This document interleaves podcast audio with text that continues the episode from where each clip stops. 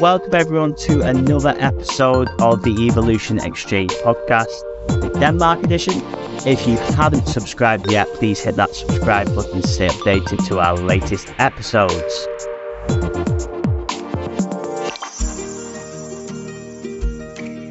Hi everyone, this is Chris Bennett here, the Nordics Managing Director here at Evolution. We're committed to doing recruitment in a different way that adds value to both our clients and candidates by providing you with amazing speakers and leading edge discussions on what's going on in the tech scene at the moment. There are three reasons why you should contact me. If you would like to speak on a future podcast, if you are interested in hiring awesome tech data, product, or gaming freelancers for your business, or if you are looking for an exciting new organization to work with, please get in touch. Thank you so much for listening, and I really hope to hear from you soon. Please enjoy the rest of the podcast. Let's get some introductions and we'll go from there. So, by way of quick in- introduction to myself, if you don't already know me, uh, I'm the Nordics Managing Director here at Evolution Recruitment. Uh, we specialise in placing freelancers across the whole of the Nordic region, and we've had a presence there for over six years now, working with Klarna, Telia, King, Rovio, Trustpilot, uh, and many, many more. Our specialty is in tech data, product, and design. Um, and I suppose the reason why we set up these events is that we're truly passionate about make, making a difference to our industry in what we, we believe is adding value and then doing business, not the opposite way around. Um, today, we've got an awesome guest. So I'm very privileged of hosting accomplished tech leader who'll be sharing insights on a topic that is more relevant than ever, uh, which is the future of the workplace. So, as the CTO of the international markets at Monstarlab, uh, which is a global digital uh, consultancy, he's got wealth of experience managing development teams and contributing to the overall technical strategy of the company. He's well versed in challenges and opportunities that come with remote work, uh, digital transformation, and the changing landscape of the modern workplace. Uh, so join me in giving a warm welcome to our esteemed guest as we delve into the exciting discussion of the future of the workplace. Yeah. So hopefully that was a fair introduction. I think you did really well. Thanks a lot, Chris. I to be here today. No, no, I'm delighted to have you. Honestly, every time we've spoken, I've really enjoyed it. So today, I'm I'm really looking Likewise. forward to discussing it too. Uh, really nice guy. Anyway, let's stop loving each other. Um, so, so Steffen, can you tell us uh, for our listeners uh, and viewers, I suppose, can you tell us a bit about your background and how you became interested in the future of the workplace uh, and how your experience has have shaped your perspective on this topic, please? Yeah, definitely. So um, you had me worried a moment when you said uh, quantity over quality. I'll, I'll, I hope we'll make it uh, past the 10 minutes mark, but uh, but let's see. But but yes, happy to to give a bit of context uh, around myself. Um, so Steffen Sommer, based in in Copenhagen, Denmark, and I've been working with technology more or less all my life. I started programming at the age of 11. I sort of knew that this was sort of my my way in life, so to say in my early careers, after finishing my degree in computer sciences, uh, as a computer scientist, I, I focused more on sort of the product startup size, uh, side uh, before turning my attention to consultancy, a bit by coincidence, I would actually say. Um, about six years ago, six and a half years actually now, I joined the um, uh, company back then called Nodes, which then uh, later on got acquired by Monstarlab. And so the past two years, more or less, I've been in the role as a CTO for international markets. So we are sort of uh, split in two regions, basically. We have Japan Plus, which primarily consists of Japan and Vietnam. And then we have um, what we call international markets. So all markets from Singapore, Bangladesh to Europe, Middle East to Americas focused around US um, and uh, Colombia that's sort of my remit, everything within technology. Um, I guess I, I started becoming interesting in, in this sort of topic. Um, there's probably a, a, couple of different reasons actually. First one would be that I've always had sort of um, an, an interest in sort of the softer side of technology. I hope that sort of makes sense to everyone. But basically, um, everything around meetups, conferences, open source, knowledge sharing, sort of the workplace, workplace as we're going to dis- discuss today, and sort of this sort of desire to contribute. We live in a world where we consume quite a lot, and I think it's and we think as a company is also the right thing to to contribute back basically. And I guess if I had to answer the question more specifically, I think maybe the second part of it is that um, I think the workplace workplace plays such a um, um, important factor uh, in in sort of the, the industry at least I work within in terms of attracting and retaining retaining talent. So I think it's quite important actually for for technical leaders and or in general leaders at least working within technology to pay attention to this topic. Um, not just of personal interest, but also with sort of the, the company at interest because it, there is still, I would say, to a large extent, a war of talent, and you probably know this better than I do, Chris. And this is such an important uh, topic. So, in terms of sort of the experiences, right, I think it might make sense to quickly understand um, what organization Monster is. So, we are 1,500 people. We have more or less 30 locations worldwide. We are a digital consultancy and that primarily focus around four pillars uh, technology, strategy, experience, and data.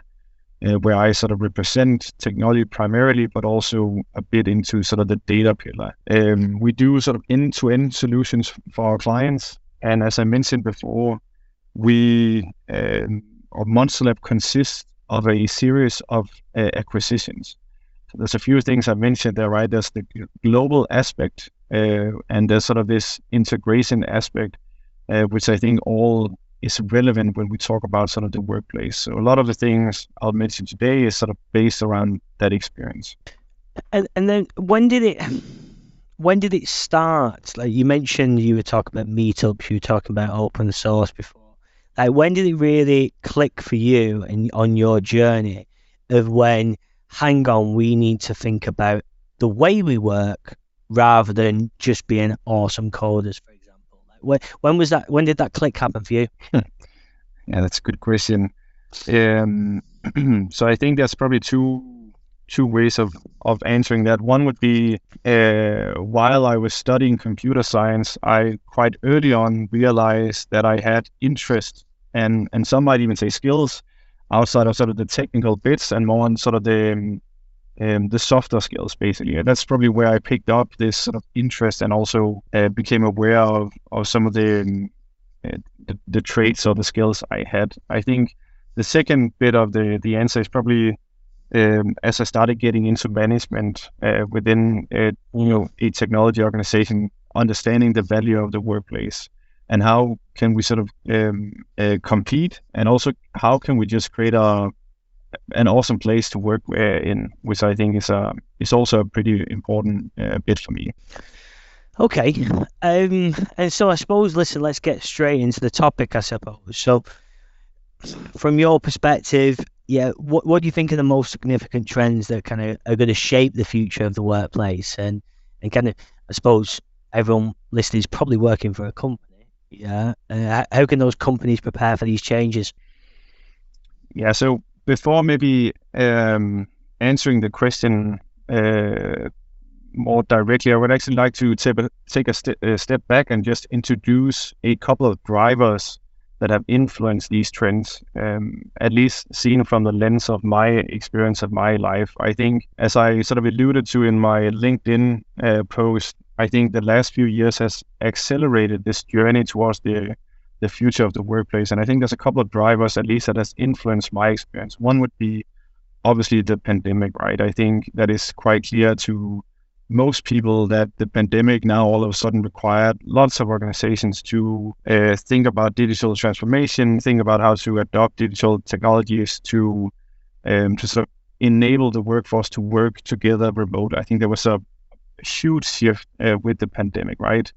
There was other factors that which you can come back to, which is people started spending more time with their families, understanding what was important in their lives. Some people started feeling isolated, and and that sort of led to probably a, a lot more burnout. Then I think the the war in Europe, in Ukraine specifically, has also um, um, sort of um, played uh, or had an impact on sort of the, the journey we've been on, uh, where you started seeing people actually fleeing into other countries. There was now this sort of big topic around organizations needed to think about relocation and sort of mobility, and obviously also remote working. And then, last but not least, I think the whole sort of generative AI, uh, which is a hot topic, and I think it'll probably be a uh, uh, you've probably seen this before, but it will probably be difficult to not go down that tangent in this podcast as well because it's such a hot topic. It it, it takes up so much space today, which obviously in relation to the question is around automation, replacing bits of our of our work, um, and also sort of the value add, as I see it, in terms of enhancing our on how we work. In terms of specific trends, if I had to come back to your question, I think I touched upon sort of this remote work. I think the remote hybrid sort of work obviously is is is a big topic, right? It it is, and I think it will be for for the for the next few years to come, uh, where we've had sort of this shift around are we on site, are we now uh, remote in terms of the pandemic, are we then coming back to the office, or do we sort of embrace this hybrid way of working? Um, there's some interesting considerations around this in terms of how does the future workforce look like? Um, when we start considering not being bound by entities or offices, then we can actually tap into a larger talent pool, right? Coming back to this sort of war on talent. We can potentially start thinking more around 24 7, right? Either if you're a support mm-hmm. organization or we're talking about sort of uh, ongoing work.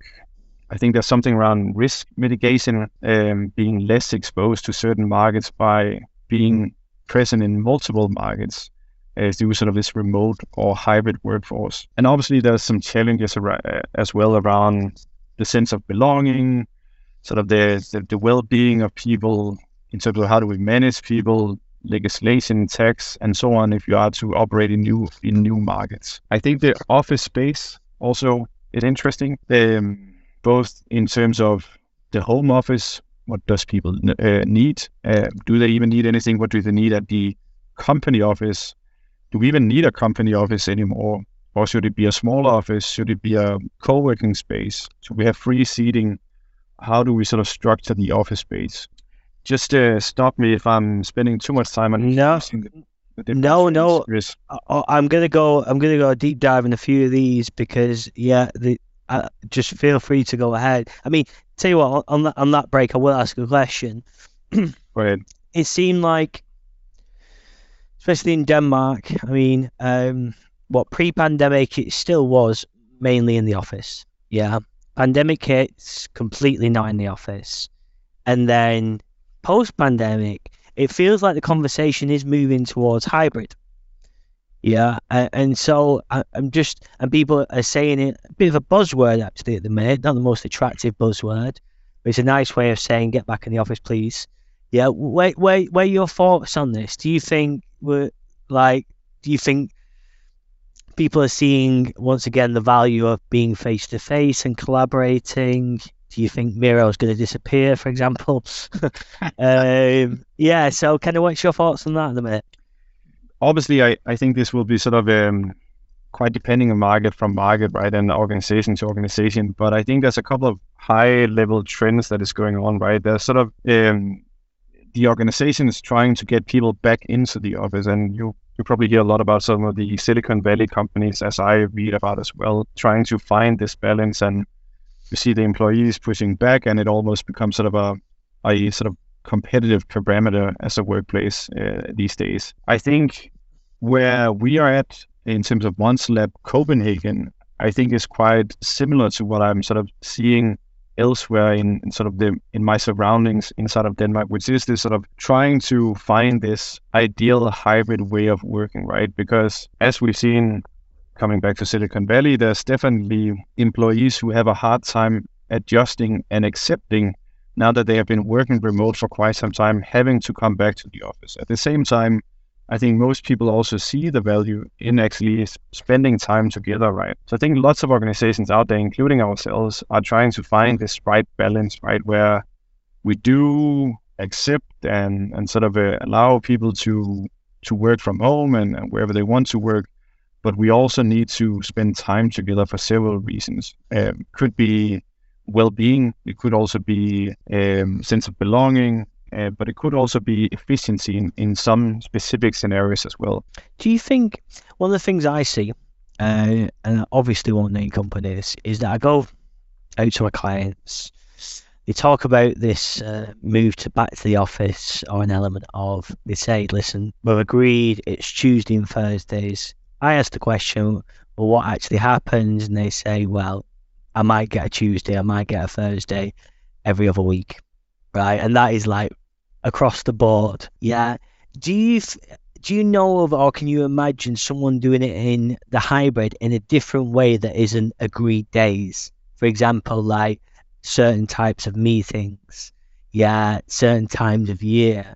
Like, can you see that happening, or have you know any good success stories of doing it like that? But it seems like the Tuesday Thursday thing is something someone at C-level would say just to make sure they're clear about things. Yeah, I th- I think we speaking about ourselves for a minute. I think we actually tried that at some point, trying to sort of not um, decide but recommend when to come in, just to try and um, ensure that there was there were sort of energy and, and people at the office and try to sort of ensure as much as, as sort of overlap as possible so people could sort of uh, see each other. I think today we're probably a bit more um, fluid or loose around that. I think people are, are much more sort of deciding by themselves. I think it's over time there's sort of building up a culture around that certain activities requires um, sort of uh, physical attendance, right? Um, but I think the there's something else interesting about which we'll probably come back to in terms of sort of um, inclusion and, and in terms of ensuring that in this hybrid sort of setup we ensure that everyone is is welcome and treated sort of equally, right? Um, I think this is one of the, actually the bigger challenges we're seeing, right, where we don't want people sitting remote to be left out when we have this sort of hybrid way of working, and I think that's a that, uh, that is a fairly big challenge to uh, and, and and shouldn't be uh, overlooked or undervalued. But to answer your question, I think I'm not sure if I would. I, I, I might even go uh, as far as and say I think it is a success story because generally people are quite happy with the model we're currently uh, running with in, in our own organization, which is this certain activities require physical attendance. Otherwise, you are a responsible employee and, and you are able to sort of decide uh, yourself as well. And well, I know our conversation might go AI, but can you imagine? Can you imagine? And how far are we away from some sort of virtual office in terms of like actually? Well, I'm not just talking about an office that you're just using, but an actual virtual office where you are walking around with an headset on.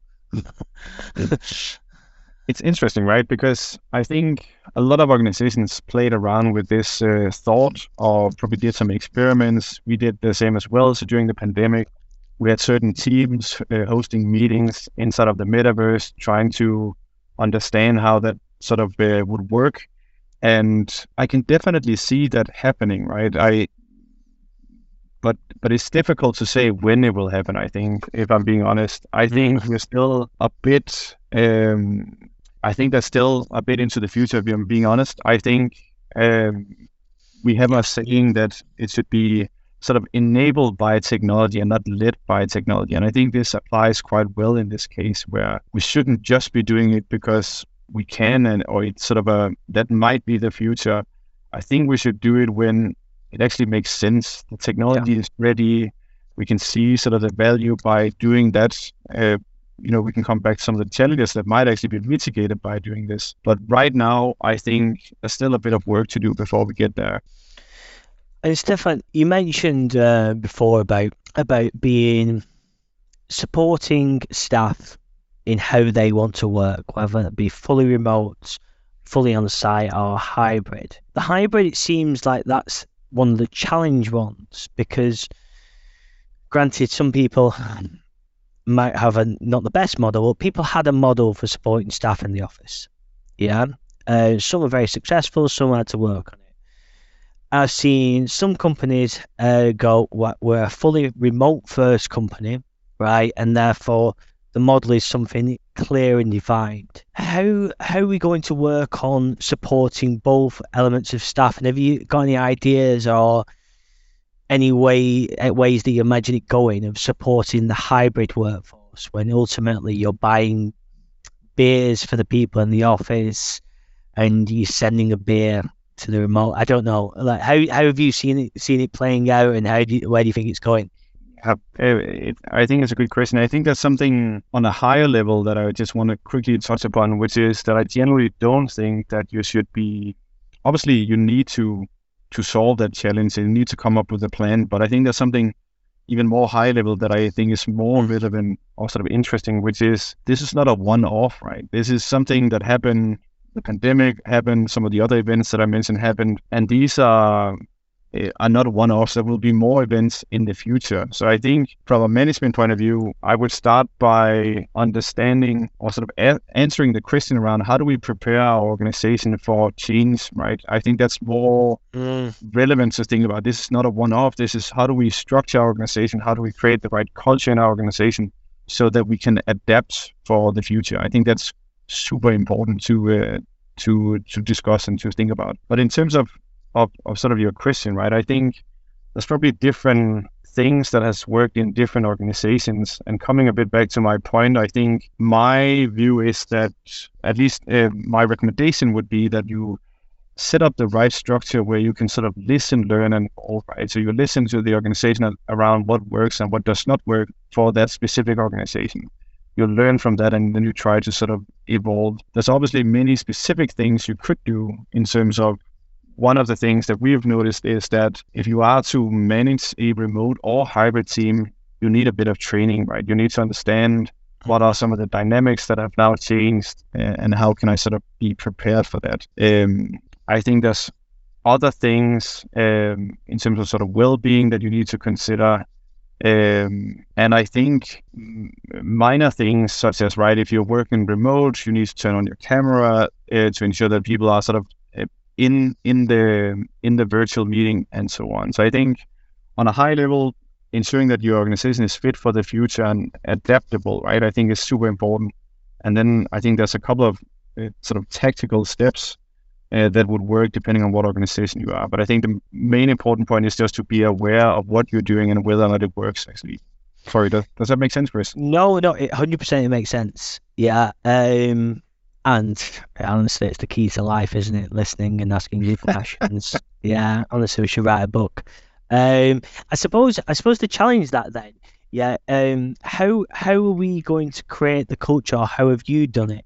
Yeah, to give people the time to listen to more about either problems they've not faced before or more complex problems. How how how can we do that? So I guess that's probably um, a few steps that you could look into, right? I think there's something around um, the structure, right? How do you drive decision making? How do you ensure that you're not uh, taking decisions in a too slow fashion or in a way that um, it's only been sort of um, taken by the top. So creating a structure in the organization that allows um, authority and mandate in, in sort of pockets of the organization to drive decision making, to try experimenting, and to sort of um, um, ensure that we are sort of uh, adapting to whatever is coming. I think that that could be one part. Then I think there's something on the cultural bit, ensuring that you are open to suggestions, open to ideas, um, that you actually show that you listen and you actually um, you know use the input to help drive decision making as well. And that could be done in many different ways, right? I think those are sorry, go ahead, Chris. We're about no, no, no. I wasn't about about and no. Apart from the fact that I agree, yeah, culture of listening, feedback, um, actually genuinely genuinely listen to people, which is difficult, but it's important. Uh, it's so important. I suppose where where I was going to get to, and we've already started touching it, but I suppose what role is tech going to play in this uh, in the workforce of the future, and like how can uh, organizations leverage emerging technologies to focus on productivity, collaboration, innovation? And if you've got any examples, that'd be awesome. Yeah, I, I um, it's interesting, right? I think um, we started having, just to name a, a, a, specific example, right? We had a few um, sort of internal workshops in the organization around how to how might we sort of utilize ChatGPT uh, internally as an organization, as well as sort of uh, positioning towards our clients, right? That's usually, or that's um, a very sort of um, current topic as we discussed. And it's interesting to sort of consider where do we place sort of using this internally? Does it sit with IT? Does it sit with technology? I think that might even be the first question to ask who drives this agenda on applying technology internally it sort of you know most likely optimize the organization right but in terms of what specific technologies might be relevant i think that was more the question right mm. yeah driving uh, collaboration productivity uh, innovation like what what is which specific techs are going to do it, and then I suppose general ideas about where it could go and what problems we could solve. We could probably categorize it in um, in, in a way where we could talk about some some of the things that have already happened to a large extent. I, I imagine most of the viewers or listeners comes from technology organizations or organizations that are, are fairly tech savvy. So a lot of these organizations would have always already adopted, you know, the usual stuff, right? Uh, remote call uh, technology, whiteboards. You, you, mentioned Miro or Lucid or whatever that might be. Um, some of the uh, some tech organization that that does software development might have started to experiment or adopt some of the coding um, uh, technologies such as Copilot inside of GitHub. Um, we probably started documenting more file sharing, all of these sort of uh, things, I would say to a large extent is already in place. Project management, data analytics, probably uh, inside of the organization. I think when we talk about sort of the next stuff that is coming, obviously generative AI is going to be a big part of that, as I see it at least. And um, let's just take this podcast as an example, right? So, in order for me to prepare for this podcast, I use ChatGPT just as an experiment, also because I thought it could be fun given the topic of today.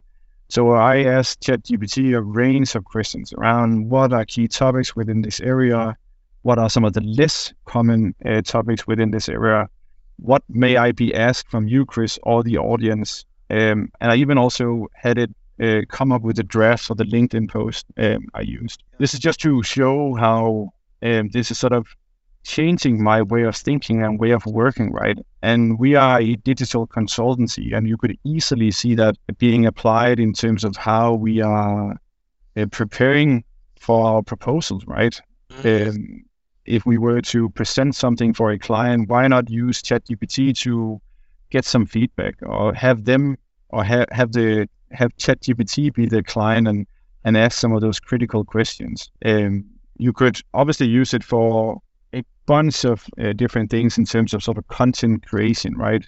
Um, coding is obviously very relevant to us, either that being actual coding, if it's debugging, if it's reviewing, um, and and so forth.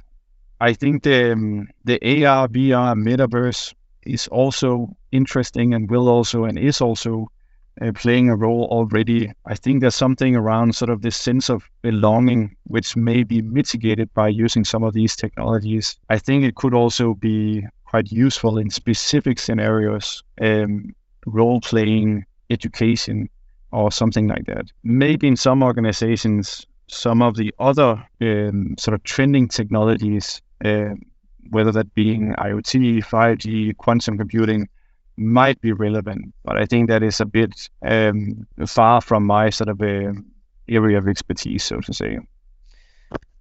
It's really interesting. Um, it's difficult not to talk, talk about ChatGPT, but I use it every day as well. Uh, it's very good, really right. yeah, yeah, it's interesting because I, I, suppose I've got some thoughts as well. But I mean, from hear me out. From my perspective, ChatGPT can increase productivity to a a level where you can enjoy your life and not spend two hours preparing for something that now takes 35 seconds, right?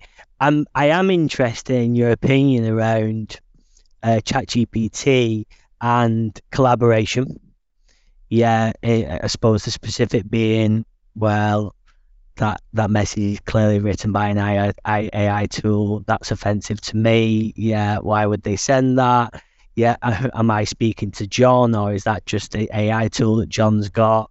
And then innovation, uh, innovation for innovation's sake in terms of asking an AI tool to do something ultimately you don't understand and you don't know why it's happened. I'm interested to know your thoughts around ChatGPT and I suppose collaboration and innovation and what do we have to be careful about uh, and how can you see us uh, protecting ourselves from those type of challenges?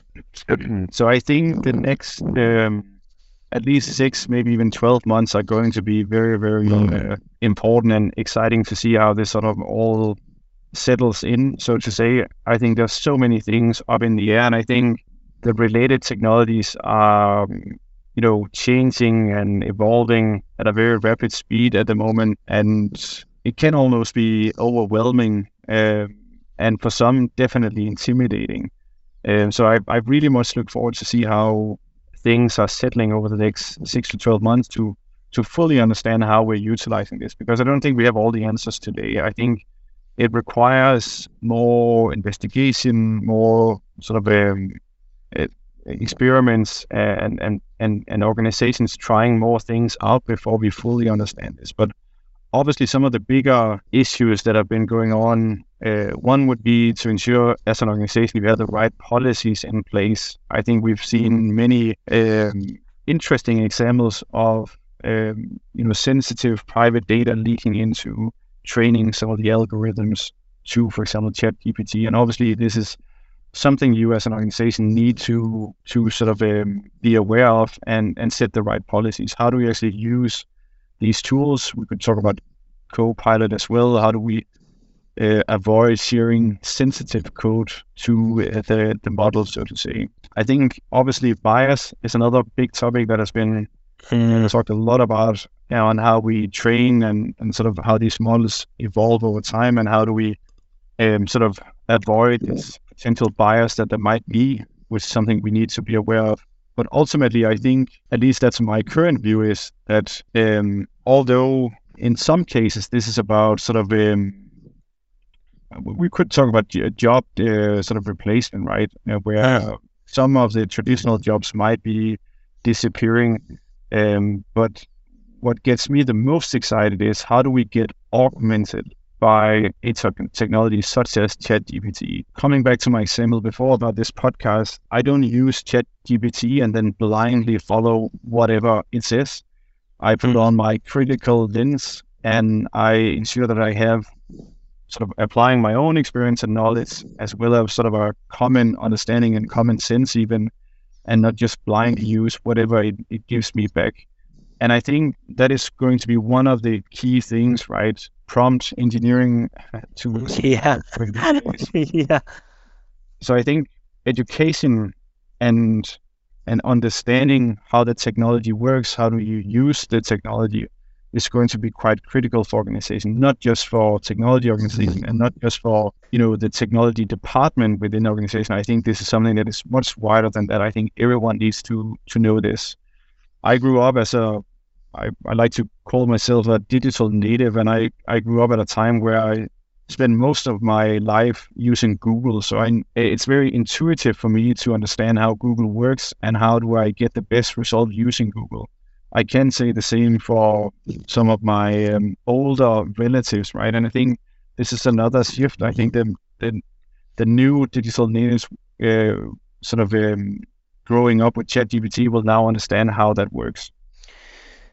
It's it seems right now we're definitely at a stage with ChatGPT of how good you are at inputting or prompting and setting the context and then how good are you at quality assuring what comes out, right? Right now, you need to be very good at those things to use this, uh, to use ChatGPT. Yeah. Where do you think we'll get to a stage where both those sides will be limited, and therefore, in the context of this topic, the future of the workplace is generally in your workplace surrounded by people with an element of computer science in their job, right? Can you see the the need not to have computer science, um, but more how to develop products, manage people, yeah, uh, think about ideas that generate revenue, and more business acumen people rather than tech people. Almost. Can you, so I suppose there's there's two elements to that question. Can you see that? Can you see that happening? let me try and and and answer it, and please just let me know if I, I got the question wrong. But, Yeah. but basically, I receive a lot of questions around sort of how do I see the sort of the implications or sort of the development of workplaces uh, with the introduction of something like ChatGPT. In other words, should we be afraid of people losing jobs, or are we sort of optimistic about the the, the what the future would bring? And and generally speaking, I'm very very excited about this because I I generally believe that you know human beings are creative. We have very interesting ways of looking at problems and our ability to sort of look holistically on on things. I see something like ChatGPT basically augmenting our uh, way of working, and I think the same would apply when we talk about coding, for example, or creating software. The way I like to think about it is that what if we could remove some of the the basic stuff, some of the mundane stuff that we, we typically read about when we read about ChatGPT. The same could be applied for coding. And instead, we are more solution architects. Someone who has the, the, the, the greater picture, can stitch things together, uh, proofread what is coming out of the machine, and, and sort of ensuring that it is what we were intending it to be. I think I cannot see a foreseeable future where that would not be needed.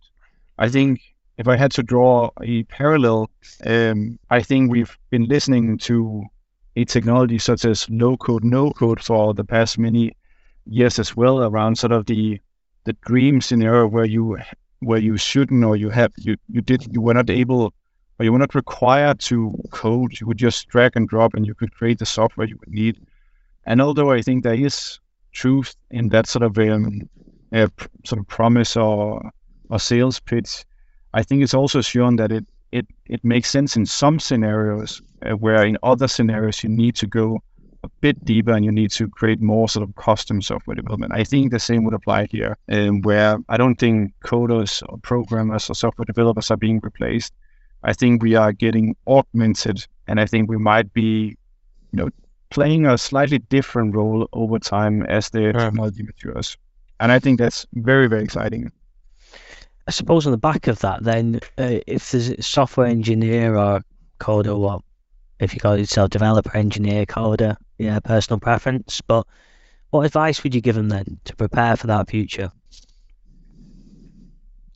Um, so I think not paying attention to this space would be unwise. I think coming a bit back to what I said before, I think even in organizations, departments outside of technology should be paying attention to this, because I think, as I as I highlighted on on one of my LinkedIn posts recently, there's more to it than hype, and I, I truly believe that. So at least preparing yourself for the unknown by by paying attention to uh, what it can and what it cannot do, I think is is going to be quite important. And then just be um, sort of adaptable, right? We try to embrace a bit of the what what comes next, but also be also be critical, at least for the time being, where this is not fully materialized or settled. I think there's still uh, a lot of things up in the air that needs to be sort of be more clear before we can with certainty say what will happen, so to say. Yeah, uh, we could probably speak for three hours and a full bottle of wine on this topic, um, but we've not got that today. Um, so yeah, no, really interesting to hear your thoughts. And if ChatGPT you are listening, we're sorry, I'm joking. uh, we actually did have uh, ChatGPT on one of the podcasts, so if you've not seen it, listen out. We put did the Amazon plug-in. It's an amazing episode. Uh, she even apologized for being on mute at one point. So yeah, I will definitely put that in the link uh, uh, for people to listen to. Um, yeah, I suppose. Listen, in, in this, we've talked about technology, we've talked about flexibility, uh, but I suppose, listen, companies, organisations still need to be stable to produce consistent results yeah, from a company's perspective, with all these changes, how can they kind of balance it, the need for flexibility, yeah, the technological changes with the need for consistency and delivering results? I think it comes a bit back to my my point earlier about not considering this as being a one-off, but ensuring that we have a process and systems in place to understand how the organization is doing so that you are more prepared for making changes if needed to. But I think there's a few specific things right around um, understanding what they actually want. Like all organizations are not the same, so understanding um, whether that is through you know management or if it's through systems, fully understand what does this, what does the employees of this organization actually want in terms of trying to sort of navigate this balance you mentioned. Um, and then I think, at least for us, uh, I think there's something around ensuring that the right people are equipped for this sort of ever-changing um, time or space that we are in uh, today. So providing needed training and sort of um, support, I guess. Um, I think there's something around um, looking after the well-being that we discussed as well, uh, in terms of that you can easily feel isolated, you could easily feel sort of um, uh, sort of lose the sense of belonging to an organization if you're either remote or hybrid. Uh, so having the right processes in place to ensure the well-being of um, employees is going to be quite important. Um, and then I, I personally like to have a bit of structure around the flexibility. Um, you mentioned this sort of uh, when do we meet as an mm-hmm. example, right? I think some sort of structure also makes sense. Uh, at least that's my personal uh, uh, view. Okay, interesting. Um, yeah, it's a question actually just on the last topic from uh, Tim that I've just seen. It's on show here. Uh, so yeah, it's on the collaboration piece. So what will ChatGPT affect the collaboration between colleagues? So cheers for the question, Tim. Uh, Steffen. Yeah, it's a good question. We actually had um I had a demo actually just today around a prototype we did where we used sort of um, a, a VR uh, to create an environment using ChatGPT uh, where you could. Uh, How is like this only come up at this point? just the VR and AI tool yet? Don't worry about it. so we, we, were sort of trying to make a um, sort of a hiring situation where you were, you know, in this VR environment talking with a person in this uh, scenario using ChatGPT, so sort of voice to text and text to voice, and and have ChatGPT acting as the sort of uh, the one recruiting, um, which was quite interesting, right? It it shows some limitations, it shows some possibilities. We also expanded into in sort of an AI environment using the HoloLens, and we started discussing what are the use cases for this, like what could it where could this actually be helpful? Like where would this be enabled by technology and not led by technology? Where does this actually create value and not just be sort of a, a gimmick, so to say, um, for lack of better word? And and we talked about some of the ethical implications of some of these use cases as well. Uh, coming a bit back to Tim's question, which is this sort of will local subject matter knowledge be included enough in decision making, right? I think that's a bit related to what I was trying to allude to, which is we should try and, and not replace everything by by ChatGPT, even though it's uh, sort of tempting these days. Um, but I think that's part of the experimentation that we need to do to fully understand where does this make sense and where does it not make sense. Again, at some point, I hope it will be a bit more clear where some of the the more sort of uh, straightforward things will be solved by the technology. So you could almost, I, I at least uh, envision sort of the FAQ of the organization to be solved by ChatGPT. Um, maybe that's okay. Maybe it takes away some of the social bonding. Not really sure, but but I could see that having a value actually uh, always be available, um, effective, and so on. But then there's obviously other things that we need to to take into considerations where we need to drive decision making uh, as human beings and you know involving the relevant parties and so on but what if the research or some of the analysis or the insights could be generated by a technology such as ChatGPT wouldn't that be uh, assuming that it would be correct and we'll iron out any you know issues that might be coming along the way but assuming that it would actually be uh, correct I think that could be an, an awesome use case to be augmented um, in decision making as human beings. I hope that answers the question. Tim. Yeah, I think hopefully it, it, does, Tim. Um, a lot of time when you say, I thought to myself, what if ChatGPT only um, the only problem it solves is frequently asked questions. I, was, I started laughing and I went, hang on, I'd love it to do that. yeah, it, it's literally in the thing, frequently asked. If it's just asked questions, you don't want to ruin that. Frequently asked, that's that's the annoying bit. Uh, okay, uh, yeah, there's a question in from Christian here as well. Um, so cheers the question, Christian. Yeah, so do you think that, I suppose he's talking about the economy at the minute, uh, particularly in SaaS. Uh, do you think this will drive leaders towards uh, seeing offices as a cost center? Yeah, and so therefore let's all go remote, or towards getting everyone in the office so we can, I can check what you're doing. What's your thoughts?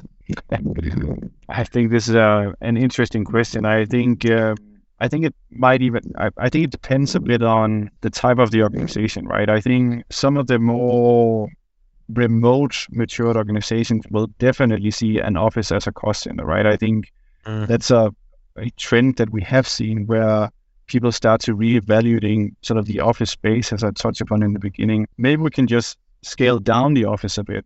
We may not need this big office anymore because people are coming in once in a while, and that might be enough to fulfill some of the the requirements we have as an organization in terms of that social bonding and belonging.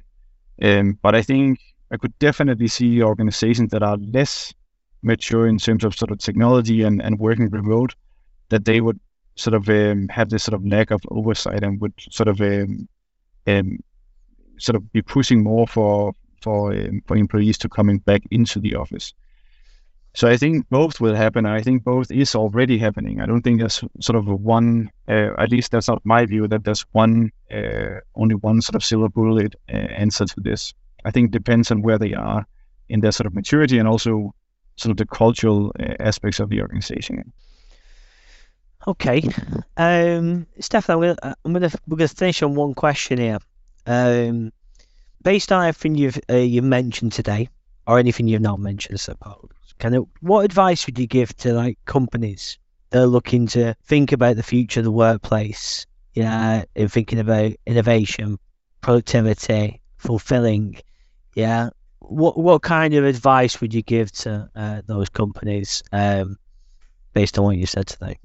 Yeah, so I, I think maybe where it all starts is to sort of um, acknowledge that this will, and to some extent, is already a competitive parameter, right? I think this in this in this world we are in today within technology, where there is a, a sort of war on talent, I, I think this is a competitive parameter, and I think the first step is to acknowledge that mm. because that will sort of put it on the agenda and the organization will start thinking about how do we then deal with this. If you have that in place, I think there's a few things you need to do. One would be to start investing time into understanding this sort of this space, right, or understanding this area. If you're not investing time into, you know, research, analysis, uh, reports, conferences, just time spent uh, with other people, or just by, uh, you know, educating yourself around this topic, then I think it will be very difficult to navigate this. Then I touch upon another thing around sort of, and maybe I'm saying this a few times now because I'm quite focused, as many organizations are today, to become sort of data driven, but understanding sort of the pulse of the organization. How are they doing? What works and what does not work? I think that will make you understand um, whether or not you got your decisions right or not as you start implementing things. Then you could start thinking about having either a culture or maybe a more structured approach to experimenting, right? So this could either be oh, you know R&D or just it's part of the culture, the way that people spend their time on trying out things. And then I really, really don't think this is a one off. I think it's much more important to embrace and understand the value of being adaptable for, for the things that are coming next. Um, so, whether that's a structural thing, a cultural thing, just to try and be prepared for that. I think that's also super important. Steffen, honestly, I could talk you talk to you for hours. I mean, we probably have spoken for hours in the context of uh, our, our relationship. But yeah, no, I really enjoyed your insights obviously, uh, if those questions that got asked uh, that we couldn't answer today, I'm going to send those over. Uh, if you are listening by podcast, thank you so much for listening to another episode. If you've not seen this podcast before and you're watching today, uh, you can go and find it Evolution Exchange DK. Um, and yeah, this actual recording will be kept on LinkedIn under the Evolution Nordics page. Um, Steffen, if, if people want to reach out to you, um, how would they do it? I'm using uh, Twitter less the day, these days, so uh, LinkedIn is probably the best. So feel free to look up my name at uh, on LinkedIn and feel free to connect. I'm happy to uh, connect with anyone and to continue the uh, conversation. And thanks a lot, Chris, for having me. Yeah, no problem. And I suppose that big question, obviously, um, sounds like you've got a good thing going over at Monster. Yeah, exciting things. A leader like yourself, still getting to do to have like a structured um, way of looking at AI, VR. Yeah, uh, so still getting to do some pretty cool things. Uh, what type of people you're looking for, and who should reach out to you? So we are generally, um, you know, um, uh, hiring all the time, right? So whether that is uh, within a specific te- technology or within a specific market, you can always go to our, you know, our homepage and see our open positions. But even though it might not be open, you're always welcome to uh, to reach out. Um, but we we we um, we go across many different technologies worldwide. So I I wouldn't start naming specific technologies uh, right here. I think if you are in the space uh, within technology and you like what we do, feel free to reach out. Love it. I definitely recommend it. Cool office in Copenhagen too. Uh, easily accessible, nice people as well.